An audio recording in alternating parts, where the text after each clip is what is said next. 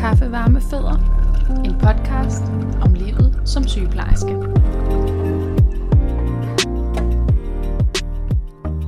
Hej Nicoline. Hej Emilie. Hvordan går det? Det går godt. Tak for sidst. Ja, selv tak. Vi var sammen i fredags. Gå en lille tur om søerne. Ja, Drik kaffe og spise croissanter. det var så dejligt. Det var rigtig dejligt. Det var virkelig godt vejr og dejligt at være udenfor. Ja. Men øh, nu er det optag i dag, og øh, det er lidt sjovt, for selvom at det jo faktisk kun er tredje gang, så er det lidt blevet sådan en rutine. Ja, det er så hyggeligt. Jeg kommer her hjem til dig i din stue Mm. efter arbejde og har været oppe. Du har også været op tidligt med et lille barn, men Mm. jeg har også været op tidligt, og man er lidt, lidt træt og lidt sådan, ja, møffet. Møffet, ja. Men så, øh, så optager vi, drikker kaffe. Yes, mit barn er ude at blive luftet. Ja, Det er perfekt. det er helt perfekt. Ja. Så, men øh, ja, tredje episode optager vi, og øh, vi har talt lidt om, at det vil måske give mening, at dagens afsnit blev, eller dagens episode blev lidt omkring en eller anden form for præsentation af os to. Ja, for nu har vi jo talt i to timer næsten, Mm-hmm. øhm, sådan ud til alle dem, der forhåbentlig lytter med. Ja. Øhm, og nu vil vi gerne fortælle lidt om, om os selv. Køre lidt ananas i egen juice måske, Ja. men også lidt vores vej til at blive sygeplejerske. ja, for jeg tænker, det måske giver mening, at vi lige ridser sådan nogle kanter op i forhold til, hvad er vores baggrund i forhold til at lave sådan en podcast som den her. Øh, men også fordi, at jeg tænker, at vi kommer fremadrettet jo til at bruge nogle af vores egne sådan erfaringer og oplevelser. Og øh, så er det måske meget rart for dem, der lytter med, øh, at de har lidt en idé om, hvem vi er. Ja, så nogle af de sådan referencer, man bruger, og Ja. så er der lidt ligesom en idé om, hvem vi er. Vi Ja. vil jo vildt gerne være venner med alle jer derude på en måde.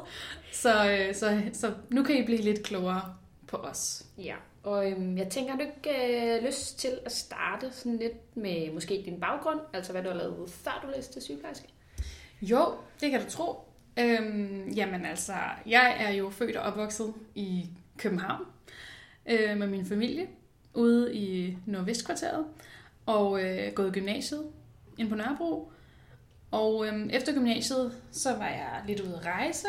Har været i Kenya i nogle måneder og rejse der sammen med en veninde. Øhm, og så har jeg arbejdet både på en restaurant og i en børnehave som medhjælper. Og øh, senest i øh, SAS som stewardesse, som vi jo faktisk snakkede lidt om sidst. Mm-hmm. Øhm, hvor at øh, det her med sygepleje, det gik jeg jo gik op for mig, at der var nogle ting, der lignede lidt hinanden, øh, da, jeg, da jeg begyndte at læse til sygeplejerske. Øhm, ja, og øh, jeg kom ind på uddannelsen i 2014, altså sygeplejerskeuddannelsen, Mm. øhm, mens, jeg, mens jeg stadig fløj lidt. Ja, Ja. Må jeg ikke spørge, altså hvordan, det er fordi, jeg har sådan en, sådan en lidt eksotisk idé om det at være stewardesse. Det tror jeg, der er mange, der har. Ja, også fordi jeg, jeg tror, at de fleste, som har været på ferie, har ligesom mødt dem. Øh, Ja. Og der er, ja, der, der er et eller andet, sådan, når man ser dem i uniform, og det er ligesom dem, der... Jeg tænker bare, det må være vildt eksotisk, at ens arbejde består i at flyve alle mulige steder, men jeg tænker også, at virkeligheden måske godt kan være en anden. Altså, det er jo, det er jo næsten den første øh, sammenligning mellem livet som sygeplejerske og livet Ja. som stewardesse, tror jeg. Alle fordomme. øhm, alle øh, de der idéer om, hvad det er, man laver, og hvad ens øh, ypperste opgave er. Ja. Øhm, først og fremmest så står stewardessers arbejde jo af sikkerhed på, ombord på flyet. Man lærer at evakuere et fly på 90 sekunder, så vi alle sammen kan komme ud. Det er, også ret, det er faktisk ret, altså det er en ret vild arbejdsopgave. Ja, Det tænker man jo går, når man, du ved, flyver på charterferie eller et eller andet. Altså, jeg ved jeg godt, at man godt ved, at flyet kan styrte ned, men som udgangspunkt, så er det dem, der lige siger velkommen, og ja. Måske sørger for lidt kaffe og et lige tæppe. Og... præcis. Og det er jo også en vigtig opgave at sørge for, at alle har det godt ombord. Det er rigtigt, men, Men- det er hellere, at I kan sørge for, at vi kommer ned på en ordentlig måde. egentlig. Ja, ja, og man kan sige, at vi er jo forberedt på det værst tænkelige, der ikke må ske, Ja. men som vi ved, hvordan vi skal øh, reagere øh, i forhold til. Øh, Men, men ja, altså det er et mega fedt job. Jeg var øh, virkelig, virkelig glad for at arbejde der, øhm, og fik en masse gode kollegaer, og set en masse lufthavne. Ja, Der var ikke så mange øh, nu til dags, i hvert fald når man fløj på den måde, jeg gjorde, hvor man ikke fløj sådan de lange ture, men mere sådan lidt ja, kortere øh, distancer i Europa og i Norden rigtig meget, så var det mest sådan lufthavnshoteller, man måske sov på. Nogle gange blev man, havde man lige nogle flere timer i en, i en by i Norge, eller Ja. i London, eller i Bruxelles, eller sådan nogle der ting. Så det er jo sådan... Det kan, lyde, det kan lyde eksotisk, og det var også fedt, og det var sådan spændende, og man har en fin uniform på, og man skal se pæn ud. Og... Men det er jo ikke sådan et 8-4 job, tænker jeg. Nej, det kan man ikke sige. Det er jo altid af døgnet, ja. eller mindre. Ja. Øhm, nogle få flyvninger om natten, tror jeg, man havde. Men, men sådan, ellers så netop meget tidlige morgener, Mm. øh, meget lange dage, Mm. øh, meget gående, stående arbejde, øh, og jo sindssygt meget, man skal være super alert, fordi at øh, alt, der kan ske ombord på et fly, er jo altså, er, er farlige ting, eller hvad man siger, det er jo noget, man skal være rigtig opmærksom på. Ja, det er klart.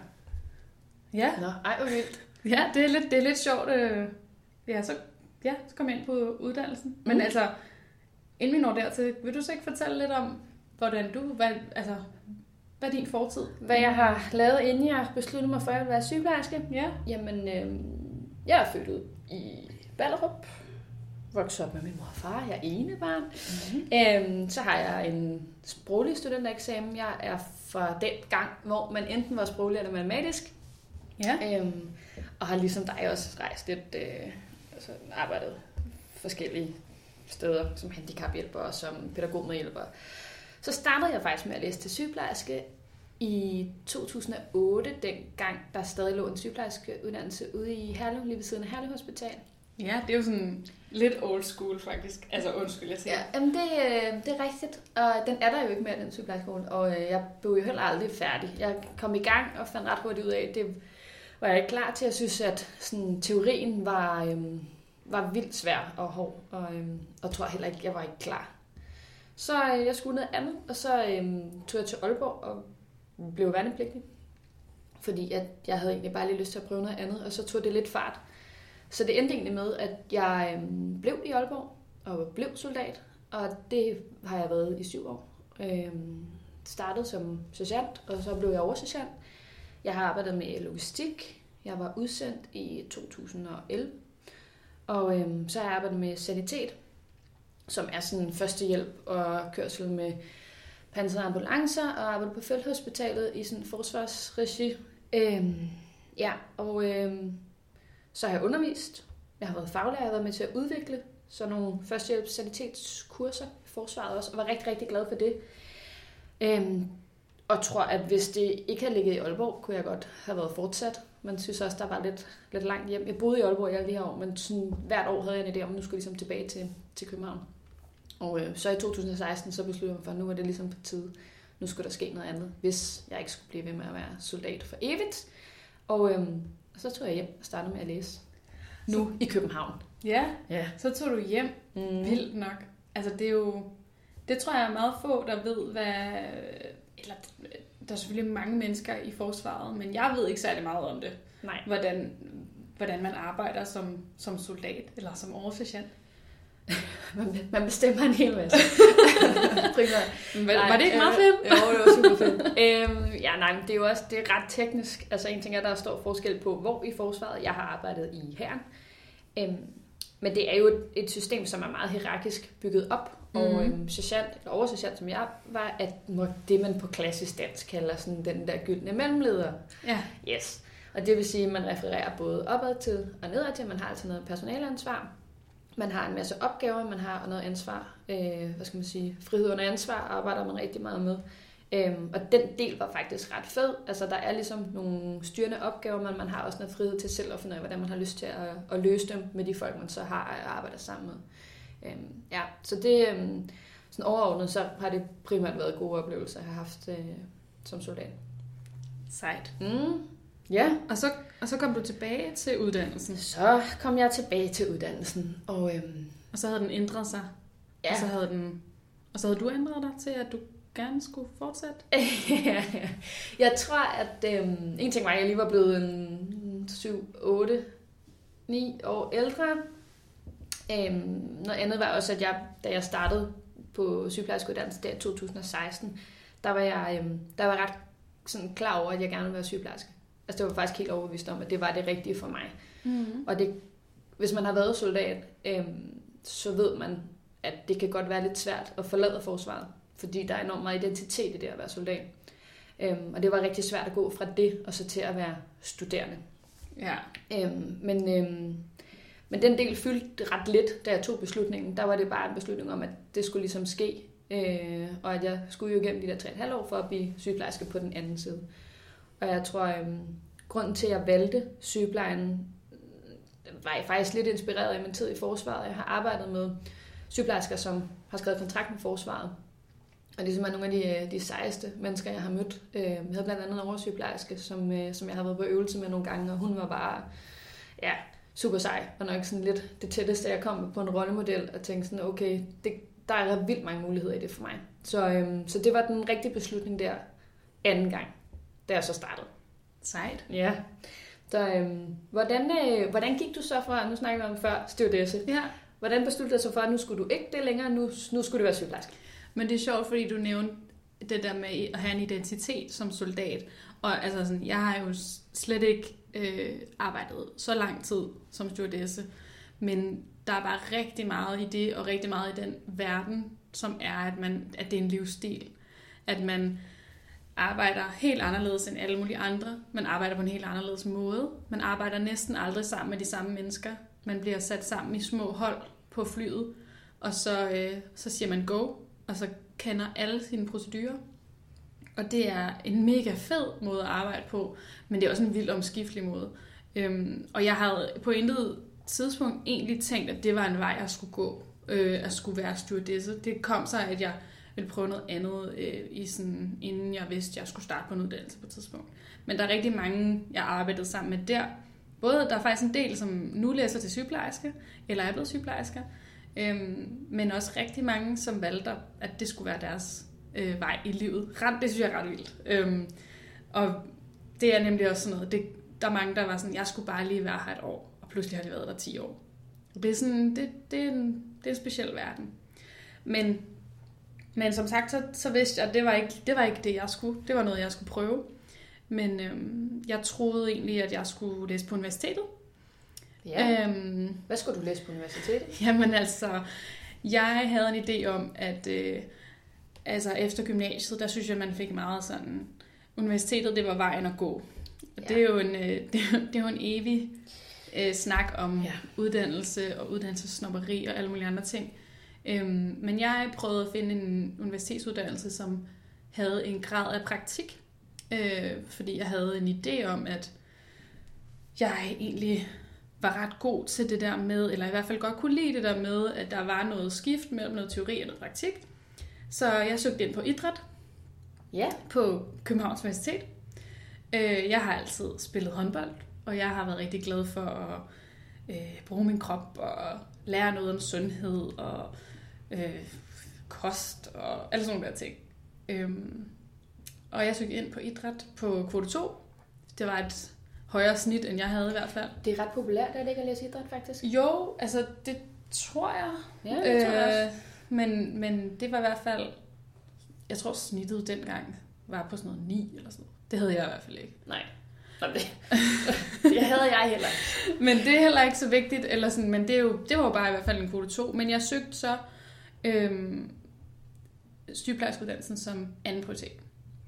Øhm, og det gjorde jeg nok mest af alt, fordi jeg har en rigtig god veninde, der er sygeplejerske. Mm. Øhm, og øh, jeg kan ikke huske præcis, hvad det var, der gjorde det. Jeg kan bare huske det der med, at hun er sådan fagligt stolt på en ret underspillet måde, tror jeg. Altså hun er sindssygt dygtig, og mit indtryk, jeg har aldrig arbejdet sammen med hende, men, men den måde, sådan, som hun omtaler sit fag, eller vores fag nu, øhm, den måde, hun sådan er i det, øh, det, det, det, det, tror jeg bare, jeg var sådan, ej, det, hun havde også sagt, ej, du skal, du skal blive sygeplejerske. Mm. Og så tænkte jeg, jamen, det søger jeg som anden prioritet. Og så kom jeg ind, ja. og så tænkte jeg, helt sikkert, det, det gør jeg. Der var ikke noget med at tænke, at jeg skulle se ind på idræt igen, tror jeg. Jeg tror, at jeg var sådan, jeg skal i gang med noget nu, og det tror jeg er en fed uddannelse. Ja. Mm. Hvad synes du så om at læse til sygeplejerske? Hvad synes du om uddannelsen? Mm. Det Det er jo et stort spørgsmål. I know. Og det er jo nok også derfor, du stiller det. øhm, Det bliver jeg... en idé om, vi måske ikke er helt enige. Ja, både og, tror jeg. Altså, jeg synes jo, at sygeplejerskeuddannelsen er genialt opbygget. Og det tror jeg, vi godt kan blive lidt enige om. At, altså, at, der er... at opbygningen med teori og praksis, kombinationen af det, især hvis overgangen imellem det virker. Ja, så nu kan man sige, vi har jo en formodning om, at de fleste, der lytter med, er ja. i gang med at læse til sygeplejerske, eller er sygeplejersker. Men hvis der nu sidder nogen, der ikke læser, eller undskyld, som ikke øh, har noget med sygeplejen at gøre, ja. vi ridse op kort, hvordan, hvor lang tid tager det at blive sygeplejerske? Det vil jeg i hvert fald. Det tager 3,5 år at blive sygeplejerske. Øh, cirka 41-42 procent af vores uddannelse er i praktikken, i klinikken, ude hvor man nu er sygeplejersker. Øh, det værer sig i psykiatrien, øh, i, øh, på hospitalerne, i kommunerne, i hjemmeplejen eller på plejehjem. Øh, man kan sågar tage på udveksling, så man kan være i udlandet øh, og være på forskellige sundheds, øh, sundhedsfaglige steder i udlandet. Øhm, og, øh, og det er jo sådan en kombination af, at man er på skole, og at i nogle semestre, og nogle gange er det også blandet, om man er på skole og i praktik, eller på skole, inde på, ja, det ved jeg ikke, inde på professionshøjskolen i hvert fald. Øhm, så det er sådan en god, god blanding ja. af både praktik og, øh, og teori, ja. kan man sige. I hvert fald på papiret, ikke? Jo, jo, bestemt. Fordi nu kan man sige 3,5 år, for det er på syv moduler, og ikke halv halv, men 40-60 praktik og teori. Ja. Øhm, og, og det, er noget, også, det er en af styrkerne ved uddannelsen, ja, synes jeg. Det, det er, styrke. at man har teoretiske del, som så bliver fuldt op af en praktisk del, hvor man er ude og prøve de ting af. Så er der for det er jo for egen regning, øh, jeg udtaler mig her. Jeg har nemlig både oplevet at have et semester, hvor jeg har teoridelen først, og så ligesom følger op med en praktikdel bagefter, så kommer tilbage på skolen og tager eksamen i, i det semester slutter af. Mm. Og det synes jeg giver super meget mening. Jeg har også oplevet omvendt, at man starter i praktikken, så kommer tilbage på skolen og får teoridelen, og så ligesom skal runde af med en eksamen. Og det synes jeg er lidt mere problematisk. Ja. Jeg synes, det er hårdt at starte et semester med helt ny viden direkte i praktikken. Øhm, også fordi det, der så er udfordringen nogle gange, er, at teori og praktik ikke altid hænger lidt sammen. Og det vil sige, at det, man bliver undervist i, er ikke nødvendigvis det, man kommer til at opleve i praktikken. Og det, man så oplever i praktikken, er jo så heller ikke nødvendigvis den teori, man bliver undervist i, når man kommer tilbage på skolen. Nej, jeg tror at måske mange også har oplevet det der med, at man i noget teoretisk undervisning kan stå med en underviser, som siger, det er jo ikke sådan her, I kommer til at se det ud i praktikken. Men ja. I, skal, I skal lære det sådan her, og det er den rigtige måde at gøre det på, men I kommer ikke til at se det sådan her. Det synes jeg var mega frustrerende. Ja. Jeg var sådan, enten så må I lære os det på den måde, vi skal gøre det, eller også, så må vi lave virkeligheden om, så den passer. Altså, så må vi have god nok, god nok tid til at gøre det rigtigt derude. Ja, der kan man sige, der er jo også nogle udfordringer i forhold til, i hvert fald på Københavns Professionshøjskole, hvor du og jeg har læst, øhm, at det er, jo, det er jo forholdsvis mange sygeplejestuderende, der bliver uddannet her. Jeg tror, det er en fjerdedel af alle dem i hele Danmark bliver uddannet inden for KP. Mm. Og øhm, det er selvfølgelig også rigtig mange praktikpladser, man selvfølgelig skal finde. Og en ting er, at man skal finde dem i regionerne og kommunerne. Man skal jo også finde nogle steder, som har noget kvalitet. Ja, og nogle og som, kliniske vejledere. Og nogle kliniske vejledere. Og omvendt kan man sige, i hvert fald, nu startede du i 2014, mm. jeg startede i 2016, øhm, hvor man skal sige, i hvert fald, der var nogle besparelser på uddannelsesområdet, som trådte i kraft, og det gjorde jo også, det synes jeg har været ret mærkbart i de år, jeg har læst, at der er blevet skåret og sparet på uddannelsen, og det går selvfølgelig også ud over de undervisere, man har. Hvis de ikke har tid til at forberede sig på samme måde, eller skal undervise altså mere, øh, og ikke har tiden til at lave de gode undervisningsforløb, så er det klart, at det går ud over kvaliteten. Og der må jeg ærligt indrømme, at jeg synes, de første to semestre var rigtig gode. Og så synes jeg derfra, kvaliteten sådan var en smule dane i forhold til, øh, til, til, til teorien og mm. til undervisningen. Der, øhm, der var travlt til sidst, synes jeg. Ja. Øh, det var som om, man har prøvet at altså, putte den samme mængde teori ned i færre undervisningstimer. Jeg kan faktisk endda huske en underviser, der har sagt, øhm, hold fast, fordi vi skal nå 12 timers teori på 8 timer, så der er ikke tid til spørgsmål. Hmm. Og så gik hun ellers i gang. Ikke? Og det lyder som om, vi har haft den samme underviser. Ja, fordi det, det, det sker tit det der, og jeg tror også, at, at altså bare det der at kunne mærke reelt de der besparelser, som netop jo altså sker over hele uddannelsesområdet, mm. øhm, og især i den, i den der periode, eller i hvert fald rigtig meget den der periode også, øh, 14 til nu. Øhm, men, men også det her med, at der jo vi hele tiden er rigtig optaget i samfundet af, at der skal komme flere sygeplejersker. Og derfor så øger man jo også optaget på uddannelsen ja. hvert år. Øhm, hvilket også gør, at selvom at man laver de der tricks med, at så går en, en halv årgang i praktik det ene halvdel af semesteret, og så bytter man ligesom, ja. så der er nok pladser derude, så er der ikke nok pladser. Nej, og man, man, er, man er også mange i klasse, klasserne, ikke? Jo. Altså, der, der er mange på de der hold, Ja, det, det er man. Og man er jo også mange ude i praktikken. Ikke? Altså, ja. Jeg tror, alle har stået... Ej, det kan jeg jo ikke sige, men jeg har i hvert fald prøvet det der med, at man har været totalt til overs, ikke? når man har stået, og der har ikke været nok patienter til, at alle de studerende kunne, kunne få lov til at, at være med. Nej, altså da jeg var i min 6. semester praktik, der var vi to 6. semester studerende, to 5. semester studerende, og så var der et overlap, hvor der var seks første semester studerende. Mm. Altså, det var fuldstændig vanvittigt. Ja. Øhm, ja.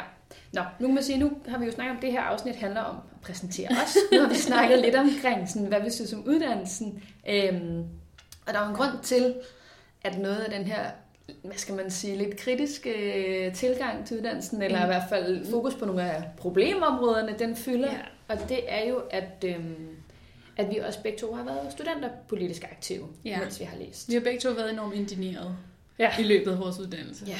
Og det er jo sundt. Og det er, jo, drivkraften til mange ting. Det kan det i hvert fald være. Rigtig ja. meget.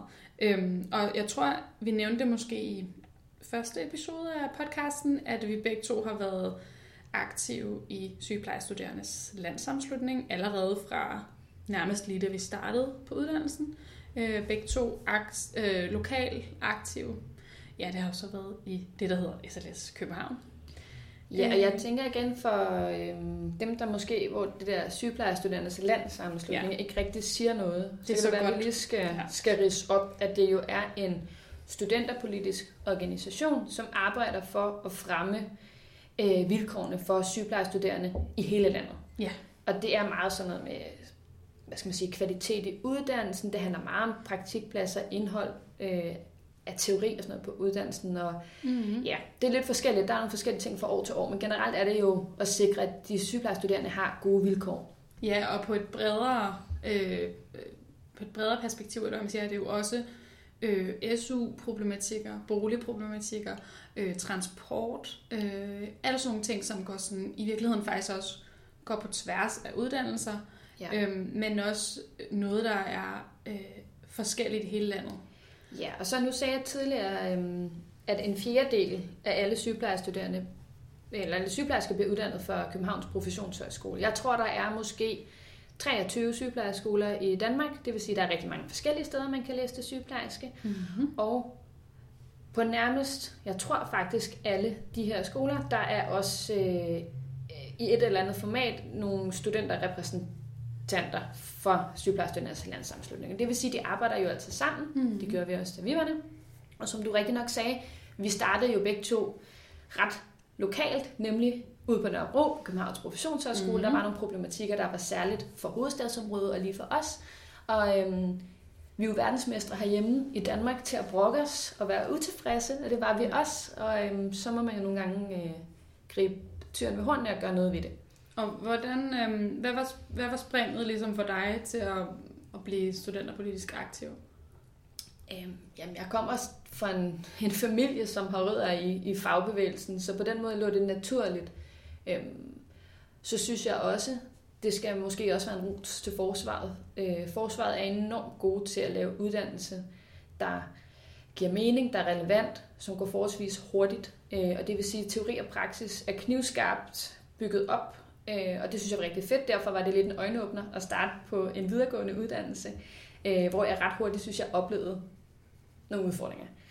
Øhm, og så tænker jeg, okay, hvad, hvad gør man ved det? Bliver man, der er jo altid studenterråd, og det var sådan, det vidste jeg ikke, om det skulle være det, eller om det skulle være mere sådan fagspecifikt.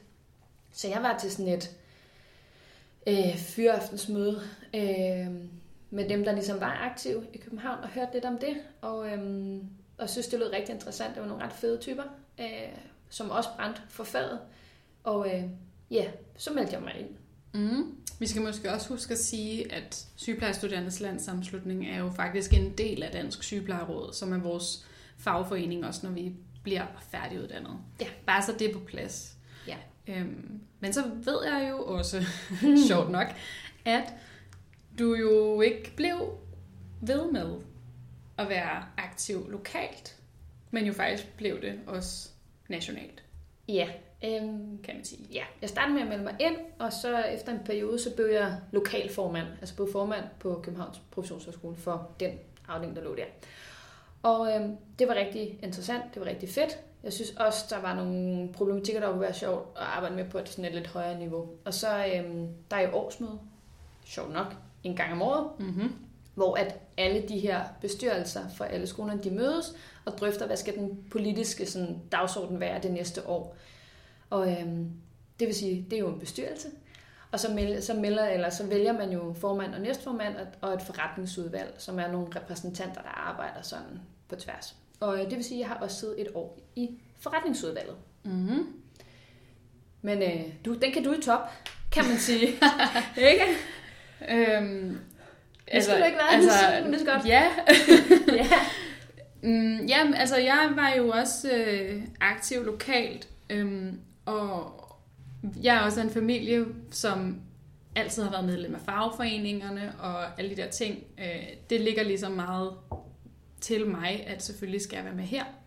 Men også igen, at øh, jeg har en ret, øh, synes jeg selv, stærk udbredt retfærdighedssans, og når jeg kan se, der er noget, der er bare er off og nederen og er galt, så øh, hvis jeg har overskud til det, så vil jeg også rigtig gerne dele ud af det overskud. Og jeg tror, at det der med at gå ind i fællesskabet og være solidariske med mine øh, medstuderende, det er sindssygt vigtigt for mig. Og det var, altså, det var det, da jeg var studerende, og det er det også nu, når jeg er, færdiguddannet. ja. Men, øh, men ja, Og nu tænker jeg, at der er måske nogen, der sidder og tænker propaganda-podcast. ja. For man kan sige, at vi er jo Det begge to, det må de gerne tænke. Vi er jo begge to øh, for fagbevægelsen, synes det er vigtigt at være medlem af, øhm, Ja. af en fagforening og en A-kasse, og som du selv siger rigtig nok, øhm, bidrage til det solidariske fællesskab. Og øhm, også fordi vi, vi har valgt et fag, som jo øhm, som også hænger sammen med rigtig mange udfordringer øh, i forhold til arbejdsmiljø, løn, stress, øh, rigtig meget ansvar, og, øh, og, og det vil sige, der er i hvert fald en faglig kamp at tage, og den, Ja. er, den er nemmere at tage i fællesskab, end den er øh, som, som enkeltmand. vi er helt jeg. klart øh, på den der med, at vi er stærkest sammen. Ja. Og for mig var det også noget af det, der gjorde, at jeg jo netop stillede op til, til et af de her årsmøder, øhm, og blev øh, valgt som næstformand, og året efter blev jeg så valgt som formand. Ja. Øhm, nationalt. Det vil sige, at man sidder der, øh, bliver frikøbt. Nu sidder jeg med citationstegn her. Øhm, øh, det vil sige, at Dansk Sygeplejeråd har prioriteret at, øh, at lønne, eller honorere i hvert fald, formand og næstformand i SLS, Sygeplejestudernes Landssammenslutning, så man faktisk tager overlov fra studiet for at lave det her politiske arbejde øh, på fuld tid. Hvilket jo også giver mening, fordi vi har jo snakket om, at vi var færdiguddannet på samme tid. Ja. Men som der er nogen, der nok har lagt mærke til, du startede Jeg i starter 14, lige lidt før.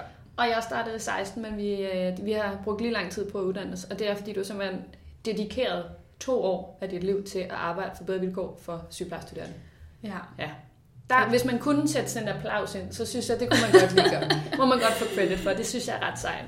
Det var øh, hårdt, og det var mega fedt, og det var øh, så spændende. Og altså, ja, Vi er også blevet enige om, at for det ikke kommer til at kun handle om det i det her afsnit, for det er jo noget, Ja. der optager os begge to, så kommer vi til at lave en episode på et tidspunkt, som handler lidt mere omkring sygeplejerstuderendes landssammenslutning, måske også lidt mere omkring blandt sygeplejeråd. Og sådan det faglige arbejde, og Ja. hvad man egentlig sidder og laver. Ja. Øhm, jeg kan sige en lille, en lille ting, eller en kæmpestor ting faktisk, synes Mm. jeg, øhm, men, men en lille indskudsætning, at øhm, uddannelsesloftet øh, blev jo øh, en ting under min formandsperiode. Ja, og hvis man ikke lige er helt skarp på Så uddannelsesloftet, er det, at man vil begrænse øh, mæng, eller, ja, mængden af uddannelser, man ligesom tog, så man lavede, lavede et loft på, øh, hvor mange uddannelser man måtte tage. Og det synes vi i øh, studenter, politiske organisationer, var en rigtig lorte idé. Ja. Øh, simpelthen. Øhm, og det var også det, der kom, at vi lavede det her borgerforslag, som faktisk nåede 50.000 underskrifter rimelig hurtigt. ja, Øhm, og nu, jo nogle år efter, er det faktisk blevet en realitet, at uddannelsesloftet er blevet fjernet. for Så der, var det- rigtig, der var jo rigtig mange, der kom i klemme. Der var så mange, der kom i klemme. Hvis man har taget en uddannelse, som man enten et ikke kan bruge, ikke kan få job i, eller har fortrudt, man finder ud af, at det var simpelthen ikke noget øh, for mig, så var der ikke mulighed for at tage øh, en anden sidestillende øh, Nej, uddannelse. præcis. Det var jo netop, at man ikke måtte tage en uddannelse, der ligesom var lavere end den, man havde i forvejen. Så hvis man havde for eksempel en sygeplejerskeuddannelse, så kunne man ikke tage en universitetsbachelor eller en anden professionsbachelor. Det samme, hvis du havde en universitetsbachelor, kunne du ikke sige, at jeg vil faktisk virkelig gerne være pædagog, eller lærer, eller sygeplejerske. Mm.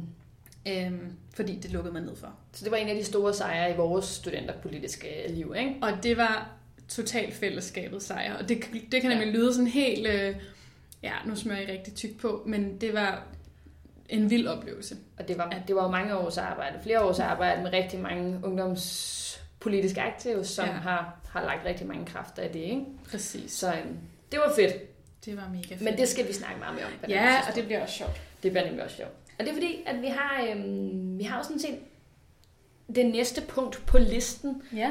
øh, og vi har kaldt det, hvad skal man sige, sygepleje nu. Mm. Øhm, fordi nu kommer vi lidt igennem vores baggrund, hvorfor vi har valgt sygeplejerskeuddannelsen, hvad vi synes om den, og hvad vi sådan brugt tid på undervejs, om man vil. Øhm, nu er vi jo sygeplejersker, Ja. og og øhm, det har vi jo... Du er i job, jeg er på varsel, øhm, men øh, man skal jo øh, er i gang med at søge job, og, øh, og, man kan sige, at jeg, jeg har jo hele tiden vidst, at jeg gerne vil være sygeplejerske. mm. Jeg er også ret sikker på nogle af de ting, jeg gerne vil med min sygepleje. Øhm, og det tænker jeg, øhm, at vi måske lige kan sådan snakke om her til sidst. ja, helt sikkert. Ja. Altså, du, vidste, du har vidst, du ville være sygeplejerske.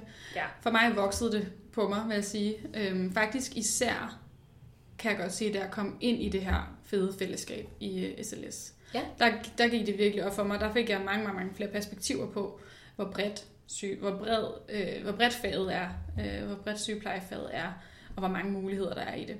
Men hvad, altså, hvad, hvad tænker du om nu? Sygepleje nu? Sygepleje nu. Øhm, jamen, nu sagde jeg jo tidligere, at jeg havde mødt en ret sej oversygeplejerske i militæret i forsvaret, og, øhm, og det, sådan noget kunne jeg godt forestille mig. Øhm, jeg brænder rigtig meget for det akutte og kritiske. Jeg synes, det er, det er interessant, og jeg synes, jeg er god, når tingene er sådan på vippen og går rigtig stærkt. Øhm, jeg er nok også bedre til de lidt kortere patientmøder. Øhm, synes, de, de lange patientmøder kan godt, øh, eller de her lange patientforløb kan godt være svære, og det handler 100% om selv at, f- at finde sig tilpas i det, men jeg tror også, det handler om, jeg synes, det er lige præcis der, systemet svigter. Og det synes jeg godt kan være enormt svært at arbejde i. Øhm, så tror jeg for mig, der er sygeplejen at er jo et fag, der har så uendelig mange muligheder. Øh, man kan prøve en masse ting af, man kan altså, udleve alt muligt, man kan rejse med det. Så jeg forestiller mig jo også på sigt, at det bliver måske nogle år øh, tilbage til forsvaret som sygeplejerske. Jeg kunne godt forestille mig, at jeg skulle afsted med Læger om grænser. Jeg ville rigtig gerne til Grønland arbejde, øh, og kunne godt tænke mig at bo deroppe nogle år. Øh, så, øh, så for mig der er det også sådan, det er lidt de uendelige smule. Altså, der, der er så mange muligheder. Der er så mange muligheder. Men det der med Grønland, synes jeg, at du skal vente lidt med. Nu er vi lige gået i gang med en podcast, ikke? Så vi har også lige en baby på fem måneder, så ja, det kan godt være, at der lige går nogle år med det, øh, inden vi skal afsted. Men det, det er sådan, det drømmen, det er også at få prøvet sygeplejen af nogle andre steder, end herhjemme i det danske sundhedssystem. Ja, Så øhm, spændende. ja, hvad, øh, Nu har du fundet ud af undervejs, så det der sygeplejerske, det var, det var ret fedt. Ja, Ja. altså man kan sige, noget af det, der provokerede mig lidt lige da jeg kom ind på uddannelsen, det var for eksempel min far, som sagde, ja, det er bare lige dig. det er bare så meget lige dig. Ja. Øhm, og jeg var sådan, hvad mener du med det? Det ved du ikke noget om. Jeg ved ikke engang selv, om det her lige er mig. Men det var det mega meget. Altså Ja. det er jo, øh, det har jeg virkelig også opdaget. Og jeg tror også, at jeg aldrig nogensinde været sådan nervøs for, at jeg vil blive låst af den her uddannelse. Fordi der er så mange muligheder. Og det, og det, det er sådan noget, man bliver ved med at sige. Og jeg tror i virkeligheden ikke folk ude for faget ved, hvor mange, hvor mange muligheder der er. Vi kan videreuddanne os til alt muligt. Vi kan tage ud og rejse. Vi kan altså, jo gøre alt også bare herhjemme i sundhedsvæsenet.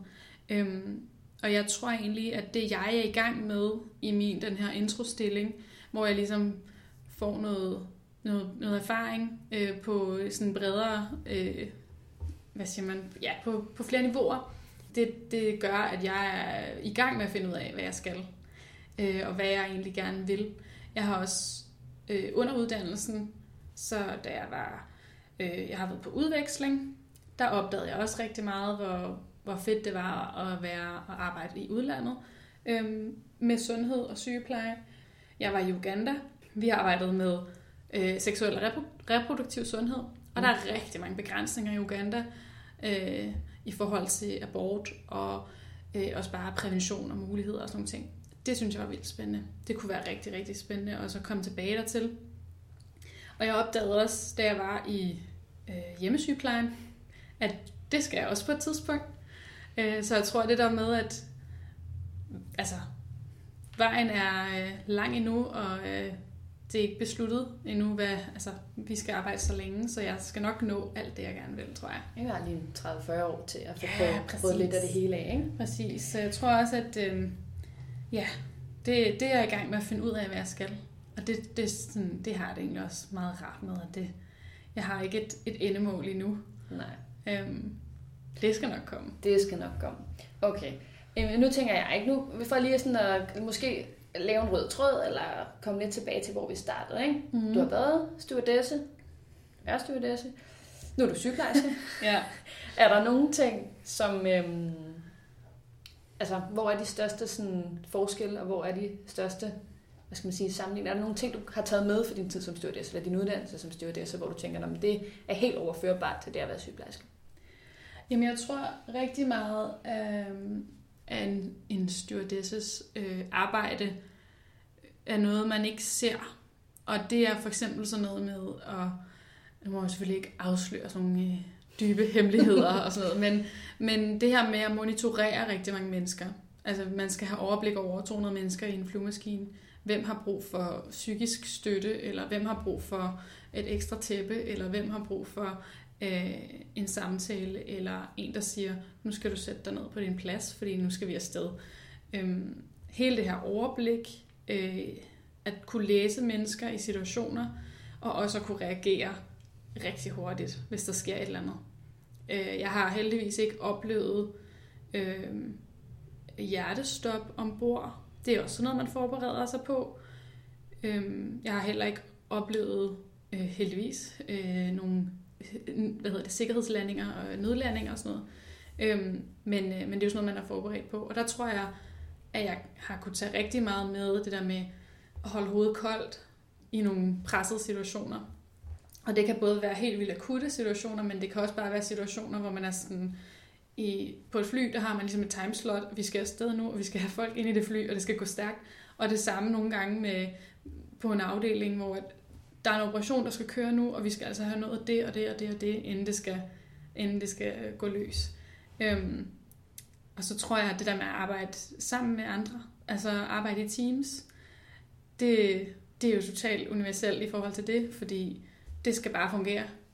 Og det behøver man ikke at være øh, sindssygt tætte til at, at kunne. Man skal bare vide, vi kan vores ting, vi stoler på, vi har hinandens ryg, og det skal bare øh, spille. Ja. Ja. Der er også mange forskelle, men øh, jeg tror egentlig, jeg vil lade det, lade det være ved det. Ja. Alle de der øh, ligheder. Og du var også øhm, inde på mange af de ligheder, der var med at være soldat og være sygeplejerske. Ja, jeg snakke lidt om det sidste, ikke? Øhm, fordi mange, som kender mig, eller har hørt, at jeg har været soldat, synes, det er et sindssygt skift til det at blive sygeplejerske. Og jeg synes jo omvendt, der er rigtig mange lighed. Jeg sagde lidt sidst, at det her med at være altså, analytisk og være en god kommunikator, altså kommunikere knivskarp, det er ting, som jeg brugte rigtig meget som soldat, som jeg også synes kendetegner en, en dygtig sygeplejer. Øhm, så jeg tænkte lidt mere over det. Jeg synes jo egentlig i princippet også, at vi arbejder helt øh, med det helt enormt meget altså ansvar ret hurtigt faktisk. Mm. Øh, og vi har ret meget selvstændigt arbejde. Og når jeg sådan tænker på de her ting, sådan det her med at være analytisk og være kommunikativ, selvstændigt og kunne påtage sig et ansvar, så leder det mig jo hen til, at man som soldat og sygeplejerske jo er enormt handlekraftig. Og jeg tror, at de to ting er for mig også noget af det fede. Altså fordi jeg, det bliver sådan lidt selvfølgelig, jeg er handlingens kvinde. Man kan godt lide at handle på det, på det, jeg oplever. Det var nok noget af det, jeg synes, der var fedt ved det at være soldat. Man fik lov, og det gør man jo også som sygeplejerske i den grad. Så, øhm, så ja, jeg synes, der er mange ligheder. Mm-hmm. Øh, og derfor er det, var det egentlig ikke så, det er ikke så fjern for mig at være sygeplejerske, øh, nu jeg har været soldat. Nej, det er sjovt det der med, at, at det har måske været noget, du har set med det samme. Mm. At der er klart nogle ligheder. Jeg tror, når jeg ser tilbage på, hvad jeg har lavet før i tiden, så kan jeg klart godt se, når jeg er også sådan her i nogle situationer, og jeg handler på den her måde, og øh, jeg, jeg er meget opmærksom på folk omkring mig, og vil gerne have, at alle har det godt. Mm. Øhm, det, kan være en, det kan være en styrke. det kan godt nok også nogle gange være en svaghed. Men, men, men det der med, at der, der er bare nogle ting, man kan se ja. i sig selv, og i de valg, man har taget i løbet af sit liv. Ikke? Jo. Ok. Øhm, jamen, jeg tænker jo på en eller anden måde, at vi har fået præsenteret, altså i hvert fald sådan lidt indledende. Ja. Det er altid lidt svært, synes jeg faktisk, at skulle præsentere sig selv, især i det her format. Ja, ret meget, og hvad, hvad skal man lige tage med og så videre. Ja. Altså, hvis der er nogen, der har lyst til at høre mere og så videre, så er I jo altid velkommen til at skrive til os. Ja. Også hvis der er noget, I har fanget i det her afsnit, som I vil have, at vi skal tage op igen. Uddyb. Det kunne være fedt. Ja. Men inden vi slutter helt. Ja. Vi plejer jo at have et lille fun fact omkring sygeplejen. Og jeg elsker det et fun fact, for det har været hardcore fakta indtil nu. Det har været, det har været skide sjovt. Nu øhm, og jeg, eller vi snakkede om, at det skulle så være et lille fun fact om os. Ikke som i os, men som hver for sig. Ja. Hvilket fun fact har du taget med, Nicoline? Ja, jeg, altså, jeg har faktisk ikke, øh, har ikke rigtig sådan tænkt så meget over et fun fact. Jeg tror måske bare i forbindelse med at præsentere os selv, så kan jeg sige, at ud over det her, så er jeg både klatreinstruktør, kajakinstruktør, windsurfinstruktør, mountainbikeinstruktør, løbeinstruktør, skiinstruktør, kanoinstruktør. øhm, så hvis man sidder og mangler nogle instruktørfærdigheder, øh, så kan man bare lige kan man bare lige kalde. Så kalder I bare. Ja. Så ringer I bare. Multi, okay. Multi-instruktør. Ja, det må man sige. Ja. Wow. Ja. Det kan da være, at vi skal ud på noget øh, aktiv øh, podcasting på et tidspunkt. Kunne vi sige. hvad, hvad med dig? Et fun fact om Emilie? Jamen, det, nu synes jeg måske ikke, det er lige så sjovt, men, øhm, ej, men jeg tror, øh, i hele den her sådan faglige kamp, og vi øh, snakker rigtig meget om sådan ret seriøse emner alligevel, ja. øhm, så har jeg et meget, meget blødt punkt for øh, meget popmusik. Ja. Men i særdeleshed er jeg jo en kæmpe fan, og ikke bare en fan, men en super fan af Beyoncé. Ja. Cool. Og, øh, og det, det viser blandt andet, da hun var i Danmark, hvor at, øh, altså, nu har jeg både set hende i Danmark flere gange, og i Paris og rundt omkring. Men da hun var i Danmark, der gik mig og min søster faktisk København tynd for at finde ud af, hvor hun boede. Så vi, Fangirl. så vi kunne finde hende Klart. og, og vinke, eller hvad vi, jeg ved ikke, hvad vi havde forestillet os. Lykkedes det? Er vi ret sikre på, at hun boede på Dangleterre? Ja. Øhm, men øhm, vi så hende desværre ikke. Okay. Det må... Øh... Til gengæld mødte jeg alle hendes dansere ude på Islands Brygge. Så jeg okay. fik da sagt hej til dem. Okay, fedt nok. Ja. Så det var mit fun fact. Det var dit fun fact. Ja. Perfekt. Jamen, Men fedt. Det var da øh, vi kom, vi, kom igennem det. Vi kom igennem det.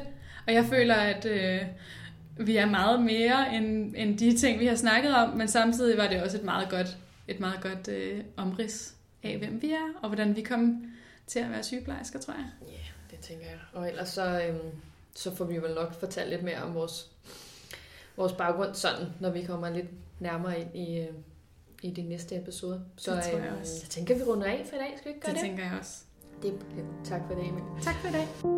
Tak fordi du lyttede med til podcasten Kold Kaffe Varm Fødder. Du kan følge os på Instagram, og hvis du har spørgsmål, kommentarer eller andre input, kan du altid skrive til os på koldkaffevarmfødder, gmail.com. Husk, at fødder er med